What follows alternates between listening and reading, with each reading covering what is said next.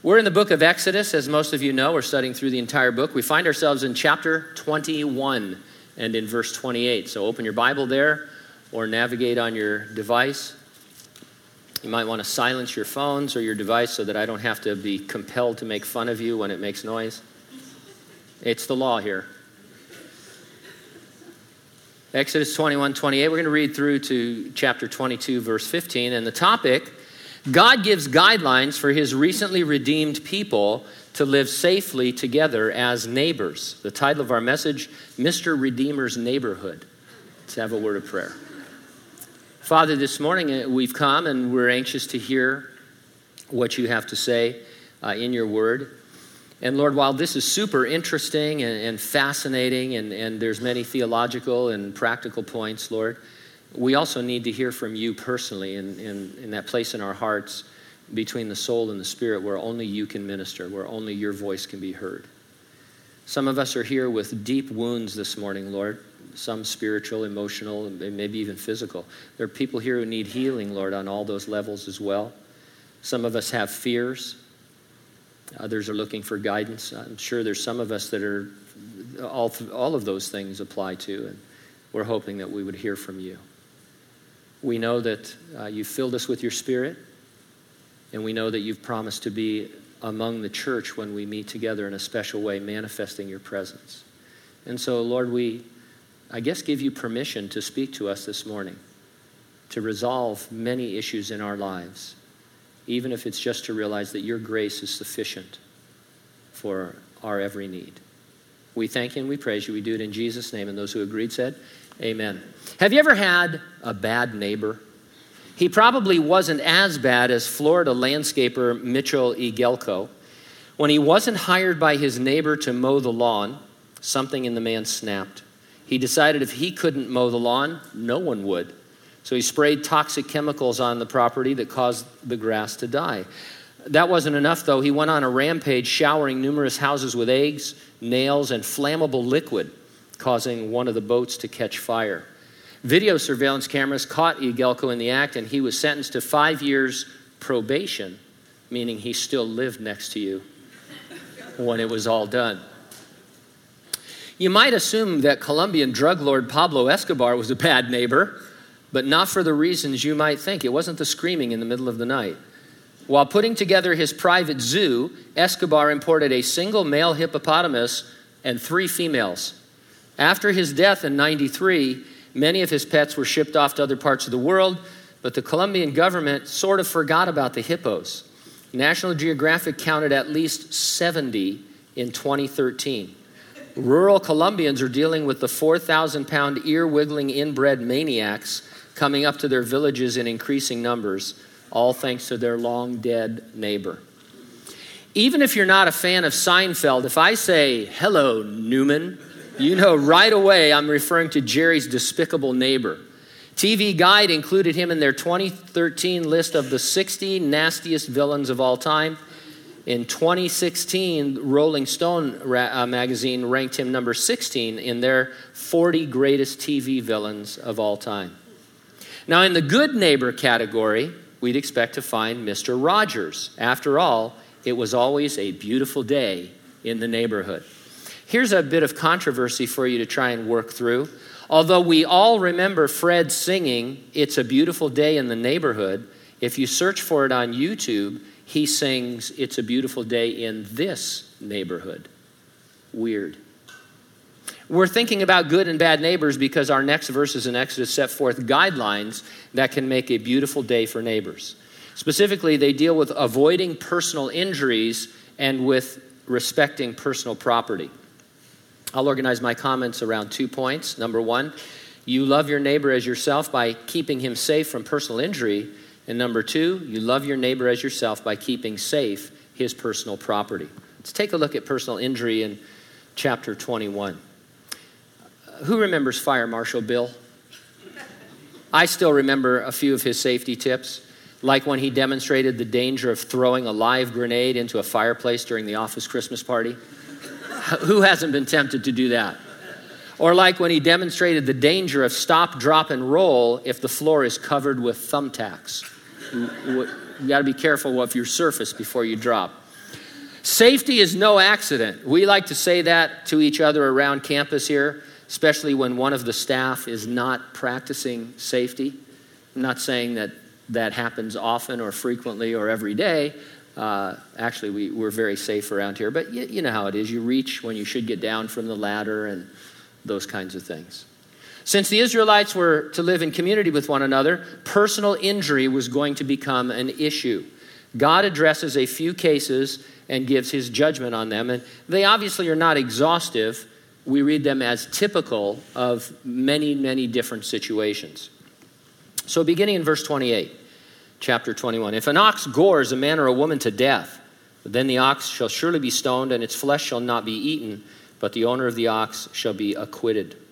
I think you all know this by now, but I am afraid of all animals, large or small. I am afraid of my own pets because you never know when they could turn on you. The internet has only deepened and confirmed my fears as I watch over and over again that lady who gets attacked by a house cat trying to go from her house to the uh, mailbox and back. Now, albeit she treats the cat badly, but man, that cat tears her up. She falls and it's all over. It's terrifying. Who knew oxen could kill? Well, they could and they did. When they did, they were put to death. The owner wasn't held accountable, but neither could he profit by selling the meat. Verse 29 But if the ox tended to thrust with its horns in times past, and it has been made known to its owner, and he has not kept it confined so that it has killed a man or a woman, the ox shall be stoned, and its owner also shall be put to death. If the ox was a menace, a disaster waiting to happen, then it was a different story. That became negligence. It carried the death penalty for its owner. And so, uh, taking care of these aggressive animals and keeping them locked up was very important. But way back when, we had Siberian Huskies. I do not recommend it. Uh, it's a great breed if you live on 50 acres of snow. Otherwise, you have no backyard ever again. Uh, and they're, they're cute, but they're smart and they're, uh, they'll tear up your house. Let me just put it that way. But we used to walk them every day. One thing having Siberian Huskies does is it forces you to walk every day. Uh, because if not, they'll tear up the inside of your house as well. And so we would walk our Huskies every night, and they weren't aggressive. They're not an aggressive dog, but the Rottweilers living in one of the yards we walked by were aggressive. And one night, while Pam and I were walking two of the Huskies, the Rots broke through their wooden fence. I mean, they just, they just slammed that fence and came through it like it was nothing. There was only one thing that we could do. I ran off with the dogs while Pam fended off the Rottweilers.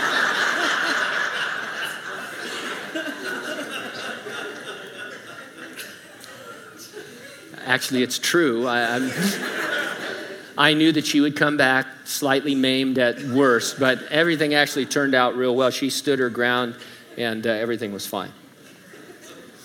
That sounds funny, but only because no one was hurt. I can't tell you the amount of times that we have been attacked by other dogs when walking a dog. I carry a million volt stun gun now on my walks. It's better than the uh, golf club that many of you carry. I don't want to be seen clubbing a dog to death. I had to pull a boxer off of my little uh, Shiba Inu one night. Now, it was her fault in one sense because she was mean to other dogs, but she was on a leash, and my neighbor's boxer never was. And he was going to tear her up. And so I had to grab him by the collar and throw him about four feet, and then tell my neighbor that I was going to kill him the next time. Oh. anyway, keep your dogs locked up. If there is imposed upon him a sum of money, then he shall pay to redeem his life whatever is imposed on him. So he's not a murderer. He hadn't trained the ox to be a killer. He wasn't involved in underground backyard ox goring competitions. The first rule of Ox Club is you don't talk about Ox Club, maybe, and maybe he was, who knew? Instead of the death penalty, his life could be ransomed. The victim's family apparently could demand a monetary settlement instead of the death penalty. And so there's some wiggle room in the law. Uh, you know, God says he should die, but if they'd rather have a cash payment, uh, that's better all the way around. Verse 31 whether it is gored a son or gored a daughter, according to this judgment, it shall be done to him. uh, for son or daughter, we're thinking children there. And the sanctity of the precious lives of children is upheld. They were of no less value than adults. Uh, and so, in this ancient culture, remember these people have been in, uh, in slavery, in real slavery in Egypt for f- over 400 years. Uh, and many of those pagan cultures didn't have a high value on children. And so God says, hey, I want you to know that children are human beings made in the image of God.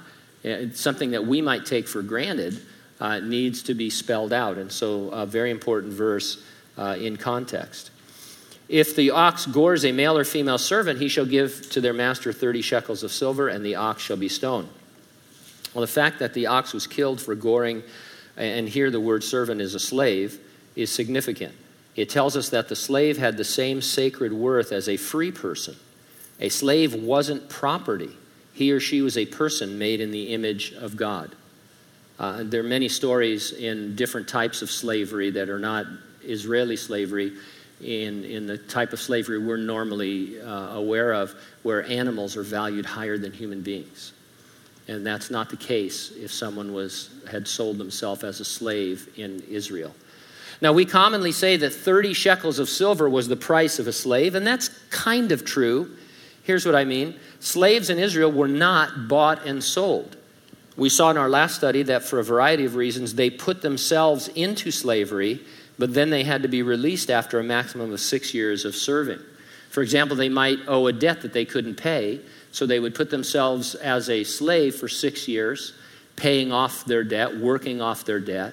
And then at the end of those six years, we saw that they had to be given gifts of uh, money and goods to help them establish their life uh, again. And so it's a very different type of slavery. 30 shekels then wasn't the going rate for purchasing slaves. Jewish, uh, rich Jews didn't go down to the slave market and buy people for 30 shekels. The 30 shekels is compensation for the loss of the slave's labor, which might have been intended to pay off the debt that he owed. And so if the slave died in the middle of his, uh, of his uh, service, the owner was out whatever money he had coming to him, and so it was remuneration for that. We also tend to think that 30 shekels wasn't very much money. Now, true, it converts to only about $60, which pretty soon will be the price of gasoline, uh, but we need to put that into perspective. For example, the prophet Jeremiah bought a field from his cousin, and the payment price was 17 shekels. Now, albeit Israel was on the decline, Babylon was coming to uh, destroy the nation. Uh, but still, he was able to buy property for 17 shekels. In the book of Judges, a priest is hired at wages of 10 shekels per year. And so 30 shekels would have been three years' wages for that individual. So it's not a small amount of money. Of course, the most famous use of the 30 shekels in the Bible is the price Judas was paid to betray Jesus. And the point isn't that Jesus was sold for the price of a slave. The point is made in Zechariah where there is a prophecy that that is going to happen involving 30 shekels of silver. And then that 30 shekels went on. Uh, you remember uh, Judas tried to give it back, and the uh, leaders took it and they bought a field with it. And so it's not a pittance, it's, it's a decent amount of money. Uh, and, and, so just correct our way of thinking about it so that we're saying things that are accurate when it comes to the 30 shekels. Now, back to Exodus. These were guidelines. They were helping the elders and the judges to apply God's law to every specific case. Love demands that I keep my neighbor safe. You're undoubtedly familiar with the phrase ambulance chaser. It's a lawyer who specializes in bringing cases seeking damages for personal injury. And many times they have a bad reputation for, um, you know, making things, things seem worse than they really are. Lawyers, by the way, I'm sorry to say, are near the bottom of the most trusted professions. They're ahead of only business executives and lobbyists. And so, uh, not a very well respected uh, profession. And everybody likes to make fun of lawyers until you need one, and then they're kind of valuable. Uh, pastors, they're in the middle of that list. Uh, so, we're probably not doing our job as well as we could. The most trusted profession by far is Nurses, that's right. I trust anybody who takes my blood, right? Israel had no ox chasers. When a situation arose between neighbors involving personal injury, it was resolved according to the law as summarized in the Ten Commandments, which can be further summarized by loving God with all your heart, mind, and soul, and loving your neighbor as yourself. See, we're in this section. God has spoken verbally the Ten Commandments to Israel. He's going to give them later to Moses, uh, you know, on the tablets of stone. And now, uh, what's happened is they summarize everything God has to say about them living together in society. And so now God is going through situations like personal property and, and personal injury and saying, here's how you would apply the Ten Commandments. Jesus was once asked, What is the greatest commandment in the law? You remember he answered, saying, You shall love the Lord your God with all your heart, soul, and mind, and you shall love your neighbor as yourself. That is a summary of the Ten Commandments. So that, that's the ultimate summary. If you want to know how to live for God and get along with Him and others, that's how you do it. So, loving your neighbor as yourself is the foundation for these judgments we're reading about. If you keep love in your heart, you will strive to avoid causing personal injury to your neighbor. Love your neighbor as yourself, and you'll know what to do if you do cause a problem for him. Now, rather than attempt a list of ways I can love my neighbor as myself, I came across this quote that puts it into perspective rather boldly. The writer says, The commandment to love our neighbor as we love ourselves it seems to demand that I tear the skin off my body and wrap it around the other person so that I feel that I am that other person. And all the longings that I have for my own safety and health and success and happiness, I now feel for the other person as though he were me. If this is what it means, then something unbelievably powerful and earth shaking and reconstructing and overturning and upending will have to happen in my soul. Something supernatural, something well beyond what self preserving, self enhancing, self exalting, self esteeming, self advancing human beings can do on their own. The something supernatural that must happen is I must get saved and then have God the Holy Spirit take up residence in me. With that indwelling, with that enabling, I can feel for the other person as though he or she were me. God's commands are always God's enabling. So when God says to love your neighbor as yourself, and we, uh, our first question is, well, how do I do that? Actually, the first thing to realize is I can do that. And knowing I can do that, I wait upon the Lord and I seek the Lord, and He shows me how to do that. He produces that in me. Secondly, you love your neighbor as yourself by keeping safe his personal property. Speaking of Seinfeld, in one episode, Jerry sees his dry cleaner wearing his coat that he had left with him. Later, he spots the dry cleaner's wife wearing his mother's fur coat. I have a kind of dry cleaning story that is scary. Uh, been going to the same dry cleaner here in town for years, love them. They lost one of my shirts. And so they said, hey, give us a couple of weeks. Usually these things come up. I described the shirt. And so I kept coming in with my other dry cleaning because I'm a loyal customer and uh, they couldn't find my shirt, couldn't find my shirt. Finally, after about a, uh, six weeks, I said, Hey, what do you want to do? You're not going to find my shirt. What, what can we do? He goes, Well, what do you want to do? And I, well, I don't know. What do you want to do? So I, I, figured they had a program for lost shirts, you know. So, uh, so I said, Well, uh, to be honest, it's going to be worth about 20 bucks. And uh, he said, Well, we'll just give you $20 credit. And then I had an idea. I said, Hey, do you have any unclaimed shirts? Because I know about once a year they put out a rack of unclaimed clothing.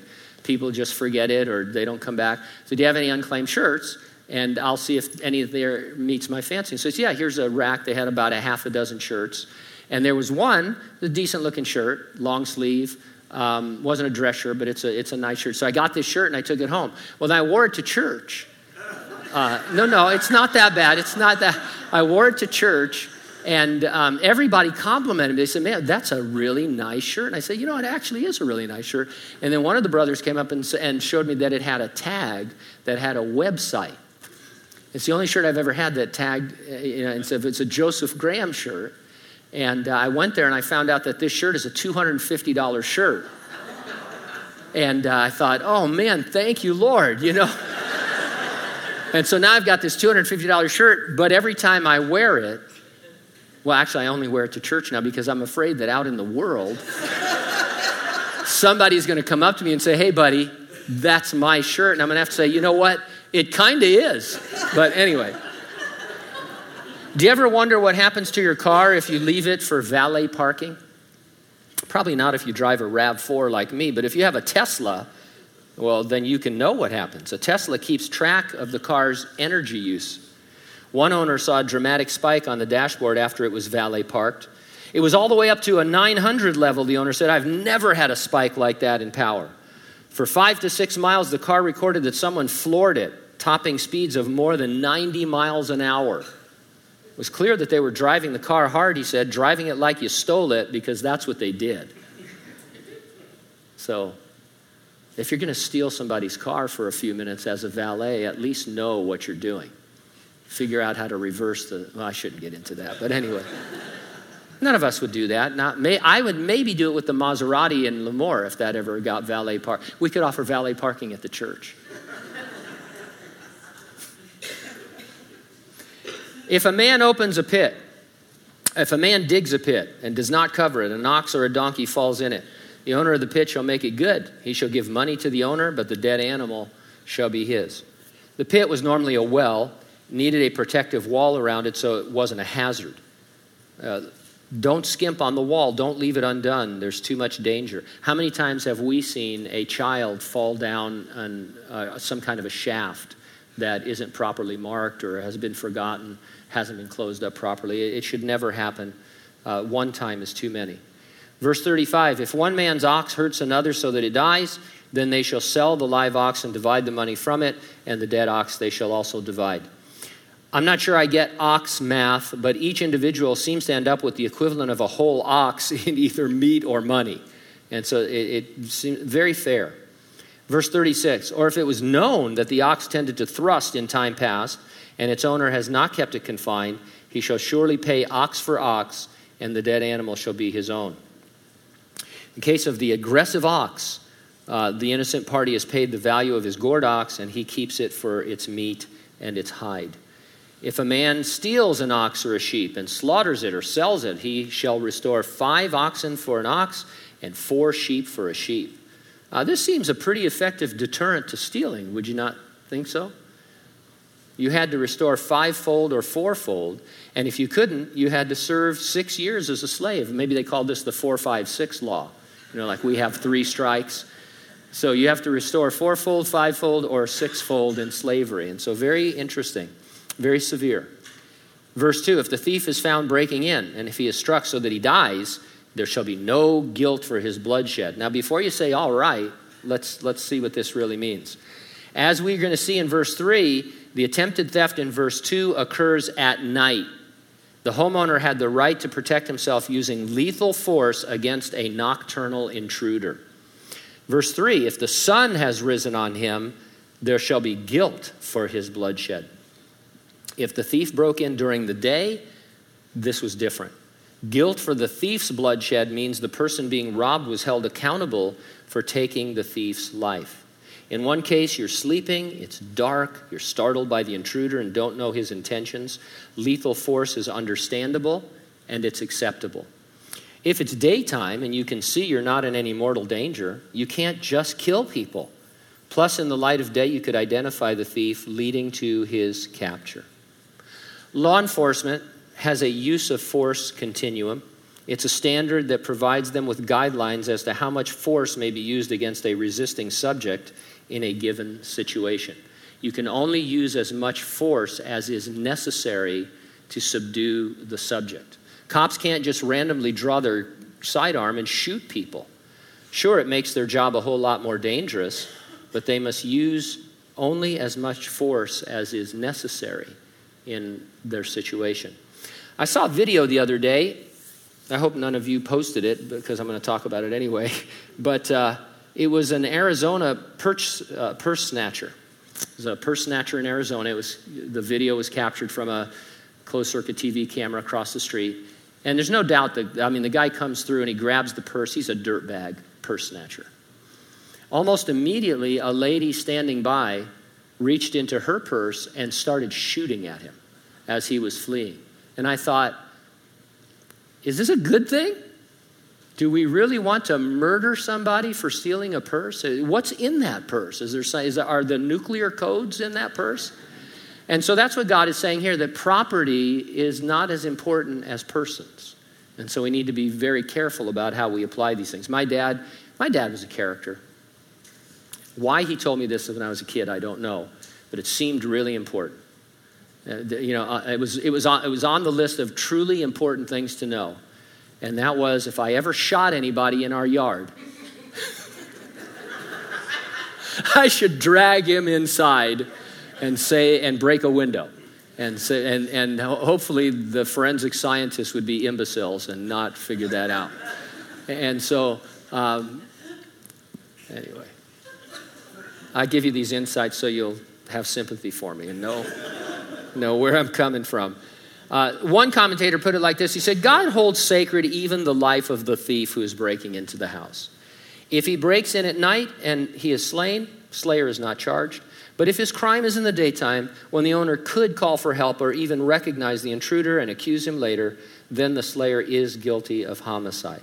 Now, I'm guessing because these are guidelines that there might be circumstances under which, if you had to kill the intruder, maybe if he attacked you, uh, you know, that kind of a thing. And so, again, these are guidelines for appropriating the Ten Commandments, which are a summary of love your neighbor as yourself. And so, keep all that in mind.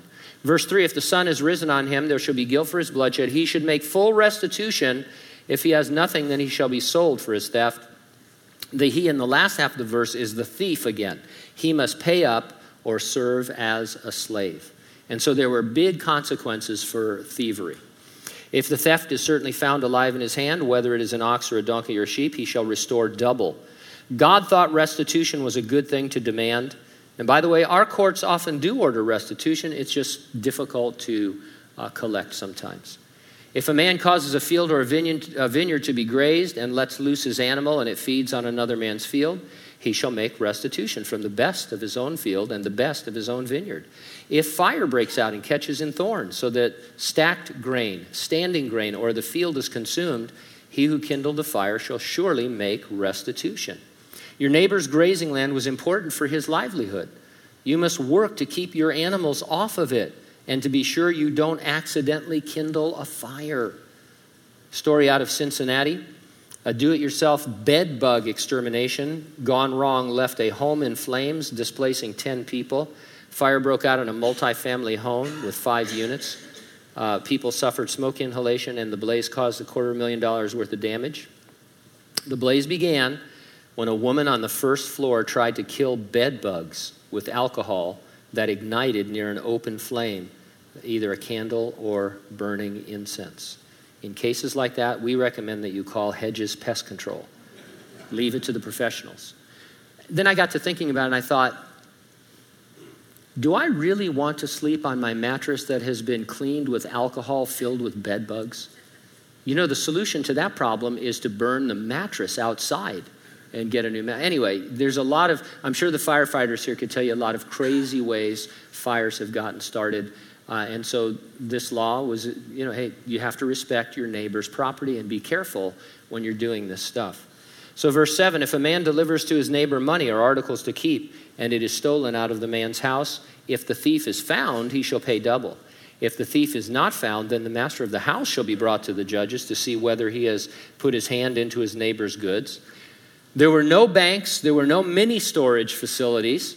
Personal property was sometimes given to a neighbor for protection. The one who received someone's valuables for safekeeping became responsible for them. If personal valuables were lost and no thief was found, the one who kept the goods had to prove before the judges that they did not steal them, or he had to make restitution by paying double. I'd like to stop and make an observation too. In verse 8, many Bible versions have the word judges. It's the Hebrew word Elohim, which I've been talking about as a description of God and other beings that inhabit the supernatural realm. Some Bible versions interpret it as human judges, but that's not accurate. Uh, Elohim does not refer to human beings unless they are deceased and in the supernatural realm. One of the better recent translations of the Bible, and some other translations, uh, the one I'm talking about is the ESV, they translate the word in this verse God, and that is the correct reading of it. Moses is emphasizing that these judgments are being made before God. It's not that much different than when you go to court. Sure, there's a judge there, uh, but you put your hand on the Bible and you say, So help me God. The idea is that you are swearing before God, uh, and the judge is there just to facilitate. And so that's what Moses is getting at. besides, when Moses, at the urging of his father in law Jethro, chose men to help him judge cases, he didn't call them judges. He didn't use the word Elohim, he called them elders. Uh, and so, uh, in the question of Yondu to Rocket regarding something Baby Groot was saying, is this conversation important? And the answer is yes, because we want to stay consistent with the use of this word Elohim throughout the Old Testament. Otherwise, uh, you get tripped up in some uh, places where it's used. So, verse 9 any kind of trespass, whether it concerns an ox, a donkey, a sheep, or clothing, or any kind of lost thing which another claims to be his, the cause of both parties shall come before the judges, before God, and whomever God condemns shall pay double to his neighbor. By the way, according to Deuteronomy 17:12, the man who acts presumptuously and will not heed this ruling, that man shall die. And so if you went before the elders and they before God made a judgment on your case, and you refused to abide by it, that took you into a death penalty situation for disrespecting their judgment. And so, uh, severe? Uh, maybe, but fair. Verse 10 If a man delivers to his neighbor a donkey, an ox, a sheep, or any animal to keep, and it dies, is hurt, or driven away, no one seeing it, then an oath of the Lord shall be between them both, that he has not put his hand to his neighbor's goods and the owner of it shall accept that, and he shall not make it good. But if in fact it is stolen from him, he shall make restitution to the owner of it. If it is torn to pieces by a beast, then he shall bring it as evidence, and he shall not make good what was torn. Taking care of someone else's animals was tricky. These verses list some of the things that might happen to them and whether the neighbor was required to make restitution or not. Verse 14 If a man borrows anything from his neighbor and it becomes injured or dies, the owner of it not being with it, he shall surely make it good. If its owner was with it, he shall not make it good. If it was hired, it came for its hire. Uh, and so, this is one reason I don't like to borrow things, because if I break them, I've bought them for the owner, and I'm out double. Uh, so, it's better, uh, and I always seem to break things, so it's better, rather than borrow your neighbor's lawnmower, just ask him to mow your lawn. No, I, I don't do that. I do have my lawnmower. Uh, should be in the Smithsonian though. I, it's uh, how long? I have a 30 year old lawnmower that I've only changed the oil on one time. It barely starts, but man, when it's going, it's it's great. So anyway, don't buy me a lawnmower. I love this thing. Uh, so that I have to say that because those things happen. Everybody get, oh, Pastor Gene can't afford a lawnmower. I can't afford a lawnmower. Don't buy me a lawnmower. These are not the comprehensive property laws of Israel. They are uh, representing those laws. They're guidelines to give the Israelites understanding on how to approach property issues. And again, if you want to get along with others, you love God and you love your neighbor as yourself. That's simple till you try to do it. Then you find it is impossible. But wait, we've been told that what is impossible for man is what? Possible for God. If you are a believer, something supernatural has occurred in your life. God, the Holy Spirit, has taken residence in you. Love your neighbor as yourself has nothing to do with your natural disposition or personality. It's hard for us to get over this. We think it's, it's kind of the way we feel or the way we approach things. You're not at a disadvantage to love your neighbor if you're a hermit like curmudgeon. There are Christians like that. I don't want to be around anybody. I just, I'm all alone. Yeah, uh, if I, here's how I love my neighbor as myself I don't go around them, and that way there's no problems. On the other hand, you're not at an advantage if you're a syrupy, sweet, glass half full kind of person. You know, those people, and you think, oh man, that person is so loving. Maybe, maybe not, because we're not talking about anything of our natural disposition.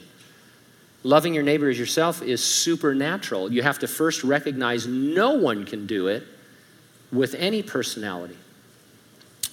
But we can do it because God resides in us. It may sound like a cop out, but rather than tell you how to love your neighbor as yourself, I'm only going to remind you that you can. I did earlier, and I'll do it again. God's command is God's enabling. God says to love your neighbor as yourself, and that means you can do it, and that means He will show you how to do it in each particular instance. And to make a list and think of specific activities, that's putting the cart before the horse. If you list it out, then you're setting yourself up for failure. Either you're going to fail to accomplish your list, you're going to feel defeated and grow even less loving. People do that. Have you ever done that? Said, Lord, this is what I'm going to do. I got five things I'm going to do. It doesn't even get to noon before you failed in at least four of them. You feel totally defeated because you're trying to do it in the power of the flesh. It's even worse if you think you've succeeded. You get to the end of the day and say, huh, all five. Because now you've become a legalist and you think all you have to do is keep repeating that over and over again. And really, you're probably not getting to know the other people that you think that you're loving as yourself. And so, having begun in the Spirit, you can't make advances by your own effort, but you can do what the Lord has called you to do. Every day is a beautiful day in the neighborhood for loving God, for loving your neighbor, and it's all in the power of the indwelling Holy Spirit who has a relationship with you through Jesus Christ and will tell you and guide you and lead you into these things. Let's pray.